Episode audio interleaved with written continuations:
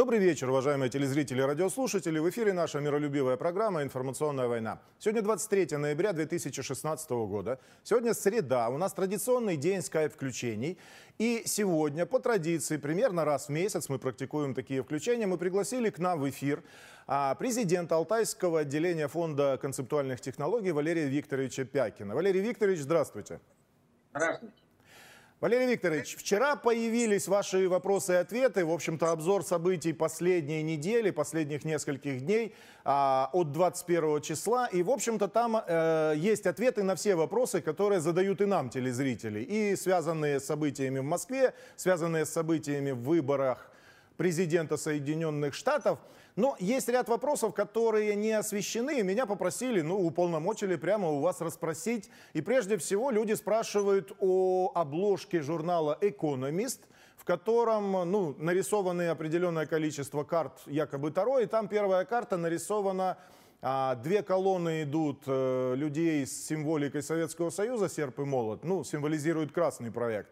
И есть э, правая колонна, которая идут с крестом и символизирует, ну, в общем-то, наверное, а, христиан или православных активистов, но при этом башня, символ устойчивости, второго, кстати, она так каким-то образом сверху третьей силой разрушается. И многие люди, ну, очень многие люди стали обращать внимание на символы. Они спрашивают, неужели это оглашение целей глобальных элит, связанных с тем, чтобы дестабилизировать ситуацию в России?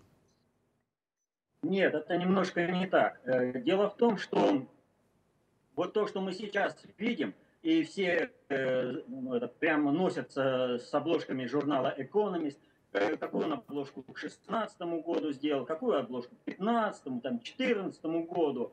Вот это уже после следствия э, того процесса, ко, который пытаются скрыть. Дело вот в чем. По закону времени есть соответствие э, циркулирования информации на двух уровнях, на социальном и на биологическом. И вот э, пока на социальном уровне обмена э, информации, обмен технологий шел ниже, э, чем на биологическом, то есть люди рождались э, значительно быстрее, чем менялись технологии в мире, то э, надгосударственное глобальное управление пользовалось э, таким символьным языком передачи информации Э, на большие расстояния. Пока оно дойдет, пока будет осмысленно и пока примется к решению. Но по мере развития технологий и нарастания э, информационного оборота в обществе, вот эти технологии создания э, вот таких обложек, э, образно говоря, ребусов, там, э, э, они стали уходить на второй план. И Соответственно этому, чтобы скрыть свое надгосударственное управление, а выставить кого-то мальчиком для битья, вот эта технология стала уходить над государственному инструменту управления в лице это, так скажем, элит, обслуживающих ПАКС Американо. Это не только, собственно, американская страновая элита, но и элиты, которые замкнуты на американскую страновую элиту в получении прибыли. И у американцев, у государства Соединенных Штатов есть свои цели в управлении миром. Они тоже осуществляют надгосударственное управление, будучи инструментом надгосударственного управления со стороны, со стороны глобального предиктора. Американская страновая элита э, имеет свои надгосударственные интересы по отношению к государствам другого, всех остальных стран мира. И, соответственно, этому им сбрасывается вот эта технология, которую они э, очень коряво начинают воплощать. Почему коряво? Потому что э, самое устойчивое управление по формуле предиктор-корректор. И выставить определенный, э, э, определенную цель управления можно только лишь на большие промежутки времени, а не на малые. Год – это очень малый промежуток времени для того, чтобы рассчитать и э, провернуть э, глобальное переустройство мира. Что-то получится, что-то не получится. И люди, которые получают какую-то информацию о долговременных целях над государственным управлением, они в меру собственного понимания рисуют вот эти картинки. Что касается э, вот этой картинки, про которую вы сказали, ну ни для кого не секрет, что сейчас э, у нас в стране идет э, бешеными темпами возрождения роли и места в обществе Русской Православной Церкви. Ее пытаются буквально втянуть в управление э, государством э, и подчинить государственные институты именно церкви. С другой стороны, у нас продолжается после действия э, того марксистского советского прошлого, которое имеет тоже представлено в управлении и имеет свои институты управления. Соответственно, этому вот эти две структуры, они между собой так или иначе э, вынуждены взаимодействовать. И со стороны главы это, Соединенных Штатов для того, чтобы продолжать черпать ресурсы с э, России и постсоветского пространства, Советского Союза, вот, им необходима революция, февральская революция э, в 17 году. И об этом постоянно говорит Зюганов, другие люди, что вот не доживем мы до выборов э, в 2018 году президента, придется раньше проводить эти выборы. Вот это видение они и выкладывают в журнале Economist. И им вообще вот э, даже ничего не говорит о том, что у них не сбылись предыдущие-то предсказания. Ведь на 2014 год было запланировано начало э, Третьей мировой войны у них не пошло. А здесь пошел фазовый сдвиг, и у них все и дальше и дальше нарастает ошибка управления. Но интересы есть, э, процессы социально-инерционные, и какая-то иллюзия того, что у них может получиться, она есть, вот они пытаются таким вот образом реализовать. То есть им, вот знаете, есть глобальная политика, а чтобы мальчики под ногами не путались, им геополитику всовывают. И вот сейчас, когда один инструмент был использован для оглашения цели управления – имеется в виду вот эти вот э, всякие ребусы, постисторический пикник и все прочее, им дали э, вот, э, так скажем, страновой элите для того, чтобы они доказали, что нет никакого надгосударственного управления, есть какие-то там надгосударственные хотелки какой-то страновой элиты, но они раз за разом не получаются. Понятно. Но тогда вопрос вот какой. А поскольку мы исповедуем философию, мировоззрение того, что у нас не должно быть орденских структур, и у нас все общество должно быть управленчески грамотным – Необходимо ли нам, с учетом даже того, что эта хотелка, и она может реализоваться, ну, не в этом году, не в следующем, а к 2025 году, нужно ли нам делать, осуществлять, планировать какие-то корректирующие воздействия на общество, тоже как предиктор-корректор, для того, чтобы ну хотя бы закончить гражданскую войну. Она развязана условно в 18 году, но начало ей, наверное, положено еще во времена отмены крепостничества. Вот это состязание двух сословий, а, белого и красного проектов, оно на самом-то деле чувствуется в обществе. Напряжение определенное есть. Есть предмет для управления с той стороны. Можем ли мы каким-то образом начать процесс окончания гражданской войны для того, чтобы в обществе не рушились памятники, ставились памятники и Ивану Грозному, и Сталину, и тому же Николаю II, для того, чтобы в обществе была дана оценка всему 20 веку, и общество пришло к какому-то соглашению. А, дело в том, что процесс прекращения, прежде всего, любое управление может достичь каких-то целей, если она будет работать в режиме предиктор-корректор. Если же управление государством осуществляется только лишь э, на программном или на программно-адаптивном уровне, то э, система неизбежно придет к краху, что и случилось с поздним Советским Союзом. Что касается гражданской войны, как только прекратились бои на фронтах гражданской войны в России, большевики тут же приступили к полномасштабной программе э, преодоления последствий гражданской войны – между прочим, вот есть такой фильм э, еще советских времен «Красная площадь». Там один э, рассказывается об одном из офицеров, который перешел э, э, в Красную армию, когда она формировалась, и он волей судьбы на полях гражданской войны встретился со своим сослуживцем. И он ему тогда предложил, ты переходи из белых в красную, а я э, из белой армии в красную, а я буду твоим гарантом.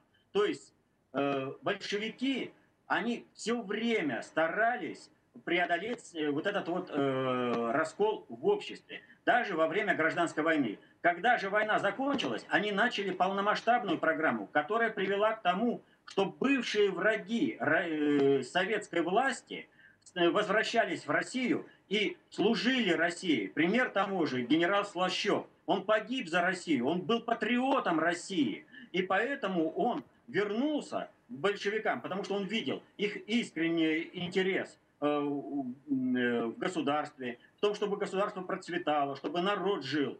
И у него те же самые цели. Он вернулся. Другое дело, что э, среди белых, ну и частично среди красных, были другие силы. Вот среди белых, там, скажем, атаман, э, э, генерал Краснов, атаман Шкуро, им вообще, кому бы не служить, лишь бы только был хозяин, которому можно было служить и убивать русских людей и грабить. И они радостно, они обрадовались и Гитлеру. Так вот, э, вот этот процесс, который все время шел в сталинском э, Советском Союзе, его просто нужно возрождать. Сейчас не надо сшибаться на памятники. Вот старой логике социального поведения, что означал памятник? Памятник – это был э, информационный э, такой блок, который воспитывал и нес определенную информацию в общество. Э, сейчас же когда информационные технологии изменились настолько, что коммуникация людей, она осуществляется практически мгновенно через тот же Skype, через интернет, вот, то раньше как? Каждый отдельный фрагмент общества, не согласный с государственной политикой, которая выставила этот памятник, он был вынужден сталкиваться и отдельно перерабатывать вот эту информацию, вписываться или отвергать, вплоть до иммиграции или активного военного противостояния. Но не было вот этих вот э, сразу объединений, которые высказывали э, свой совокупный коллективный э, интерес, свою совокупную коллективную идеологию по отношению к данному событию. И поэтому сейчас ставить вот так вот, навязывать памятники, это просто раскалывать общество. Нужно сейчас идти от обратного. Нужно сначала с людьми разговаривать и объяснять, что, к чему, зачем и почему. И только потом на согласии общества уже ставить памятник тому или иному государственному деятелю. То есть от обратного нужно идти. Это закон времени. Изменились э, э, это, частоты оборота информации в обществе на биологическом и социальном уровне. То есть пример с э, мемориальной доской Маннергейму – это тому типичный пример. Когда повесили доску, совершенно не объяснили причины того, что делал Маннергейм, как он делал, и таким образом раскачали общество, сделали социальное напряжение, а потом вынуждены были снять. Это вот вы говорите о том, что надо было сначала обществу объяснить, а потом уже вешать памятники. Правильно я понимаю? Безусловно, пока имя Маннергейма не будет отделено от финского фашизма, пока не будет определена роль и место Маннергейма в действиях э, функционирования финского фашистского государства, Маннергейм будет восприниматься как второй Гитлер. И э, это же очень серьезная боль и для э, всей России, а уж для Ленинграда, Санкт-Петербурга в особенности. И вот так вот, просто э, явочным порядком, но это просто оскорбить людей – что, в принципе, и было достигнуто. То же самое с Колчаком. Вот. Тоже.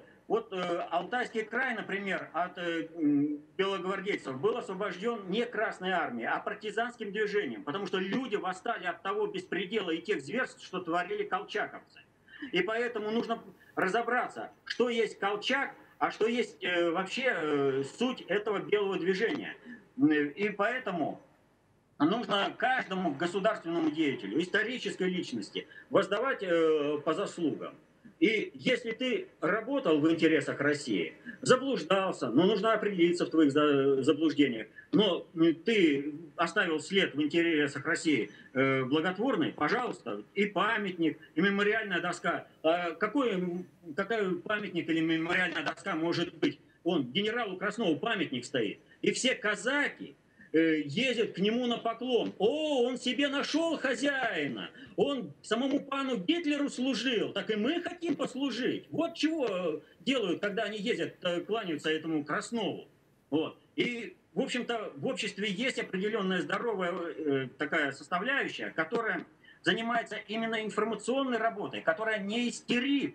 Э, вот все истерики, э, которые происходят в обществе с, с памятниками и мемориальными досками, они ведь инспирированы СМИ, определенными силами, теми, которые хотят расколоть общество. Они сначала вешают, а потом поднимают эту волну. Это окна Вертона. Классическая, в общем-то, схема. Если я вас правильно понимаю, стоит сейчас а, в спокойном режиме, абсолютно без истерики, с управленческих позиций. А хорошее управление это когда его не видно. Начать кампанию социального разъяснения всех событий 20 века а, всех управленческих кейсов, такое не русское слово, имеется в виду случаи, а, задачи, которые происходили в 20-е годы, в 30-е, в 40-е, с какими управленческими проблемами сталкивалось правительство советское, и так далее, и так далее, для того, чтобы объяснить. На самом деле получается, что учебники истории, понятное дело, там хронология может даже местами перебрана, но там совершенно нет информации об управленческих задачах, которые приходилось решать и очень много маневрировать. Как вы относитесь к идее, которую предложили телезрители нашего канала, создать некий документальный фильм об истории 20 века, тем более 17 год, это он завершает столетний цикл, для того, чтобы даже не за красных, даже не за белых, а с точки зрения управления перед Россией, как перед страной, которая называлась сначала Российская империя, потом она называлась Советский Союз, все равно стояли задачи, связанные и с внутренней политикой, и с внешней, и с глобальной. И правительство, управленцы, очень многие, кстати, управленцы из числа офицеров генерального штаба, из числа управленцев царской России, они приходили и работали на интересы России. Как вы относитесь к идее создать такой фильм? А, и ну, необходима ли такая работа сегодня? Очень даже необходимо. По той простой причине, что общество раздергивает на калейдоскоп. Выдергиваются отдельные факты э, из истории, и э, эти факты потом э, в той или иной мере, ну, в общем-то, в любом случае злонамеренно, но именно в силу личностной интерпретации, личностного э, произвола, вот интерпретируют так и подаются обществу, э, чтобы направить общество в ту или иную сторону. Нужно выявить роли места России в глобальных процессах управления. Нужно разобраться э, в истоках э, крушения Российской империи, в причинах этого, какие силы играли, как соотносится мировая революция и большевизм как форма, уча... как форма участия русского народа в этой мировой революции – и построение социализма в отдельно взятой стране. Ведь у нас Россия единственная страна в мире, в которой в сталинский период было э, наиболее серьезные подвижки в реализации идеи, надмирной идеи, которой двигается, э, живет Россия, э, всеобщей справедливости, э, праведности. И весь остальной мир, он вынужден был следовать за Советским Союзом, вводить у себя шведский там э, социализм, американский социализм и все прочее. Вот, для того, чтобы не рухнуть чтобы удержаться в этом управлении. И они работали на то, чтобы рухнул Советский Союз. Были приведены определенные люди, которые дискредитировали советскую власть. Нужно же понимать, что у Сталина было э, одно, это, так скажем, от э, его идеи, от его понимания справедливости, а что приносили те, э, кто осуществлял эту революцию и с кем он вынужден был сотрудничать. Ведь на Сталина вешают э, преступления, которые он не совершал, чтобы обелить тех, кто эти совершения, преступления совершил, потому что они и сейчас во власти. Они дискредитировали Советский Союз, они дискредитировали идеи социализма для того, чтобы вывести народ и перестройки обмануть его и ввести Россию в криптоколониальное состояние. Вот не разобравшись во всех этих процессах, мы никогда не сможем вырваться, и чтобы наше государство стало суверенным. Поэтому вот все действия, в том числе и фильм, направленный на выявление этих процессов, но их нужно появлять, показывать целостно. Э, как этот процесс выходит из глубины веков, проходит через весь 20 век и сейчас реализуется. Вот ей нужно показывать именно процессы управления. И тогда все людям будет понятно.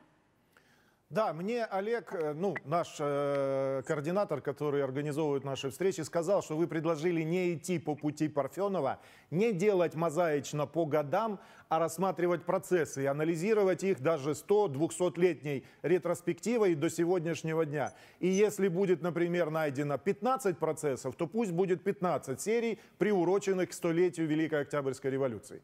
Вот примерно так, так я понял эту задачу. Да, это правильно. Нужно Я... вот, э, выявлять целостный процесс, который движется через, э, через всю вот эту историческую ретроспективу. У нас сразу к вам возникнет ряд предложений, потому что мы уже думаем о производстве этого сериала, который направлен прежде всего на благо России, на устойчивость управления. И э, я хочу сказать вам спасибо за то, что вы эту идею поддержали. Она на самом деле не наша. Это телезрители, которые, кстати, очень многие живут на территории Украины. Они больше даже задают э, повестку дня, потому что они, сами говорят, они находятся в оккупации Запада. Вот такая вот получается достаточно интересная заковыка. Ну, очень отрадно, что вот э, Украина наконец начинает просыпаться вот в этом плане. То есть там зарождаются те процессы, которые были в России э, в 90-х, которые выдвинули Путина. И Украина пошла по этим процессам. И ничего не получится у всех этих майданутых, у всех этих сведомых для того, чтобы там провести декоммунизацию, чтобы сделать э, великоукров, которые и не помнят, э, не знают своей истории, чтобы их потом бросить в братоубийственную войну. Ничего не получится. Вот совсем недавно э, и на Украине получили распространение три видеоролика. Один, значит, митинг э, с требованием запретить русский язык. Другой, э, солдат ВСУ ругает киевскую банду. И третий ролик – это флешмоб э, э, Запорожье. Так вот, э, вот этот вот флешмоб, он и показывает, ничего не получится у тех, кто пытается э, уничтожить Украину и народ Украины. Война так или иначе закончится, и очень печально закончится для тех, кто это все сделает. Именно поэтому они протестуют против русского языка. И, потому что от русского языка, от языка общения, а, для них э, идет э, реальная их смерть, которую они сами себе и продуцируют. И вот солдат ВСУ, он сейчас э, вот всяко клянет киевскую банду, но он воюет, не понимая интересов, ничего, он не разворачивает оружие. Вот. Но как только он услышит весну на Заречной улице и все прочее, у него другие механизмы. Посмотрите, как лица изменялись у людей, когда они слышали. Когда да, это очень сильно. Валерий Викторович, мне кричат из рубки, что у нас а, я очень разделяю ваши эти взгляды. Мы, на самом деле иногда даже до слез и у нас здесь в Крыму это восприняли. Мне кричат, что уже время исчерпано, надо заканчивать, потому что мы в сетку не попадем. А, спасибо большое, что нашли время принять участие в нашей программе. Я предлагаю продолжить нашу традицию раз в месяц сверять часы. Уважаемые телезрители, а, в эфире была информационная война, среда, традиционный день скайп-включений, во время которого мы общаемся с экспертами с материка, которые дают а, особый взгляд, оценку, образ а, того, какие события сейчас происходят, кто мы, откуда, куда идем и какие задачи перед нами стоят. Сегодня среда, 23 э, ноября. А, в эфире была информационная война. Спасибо за внимание.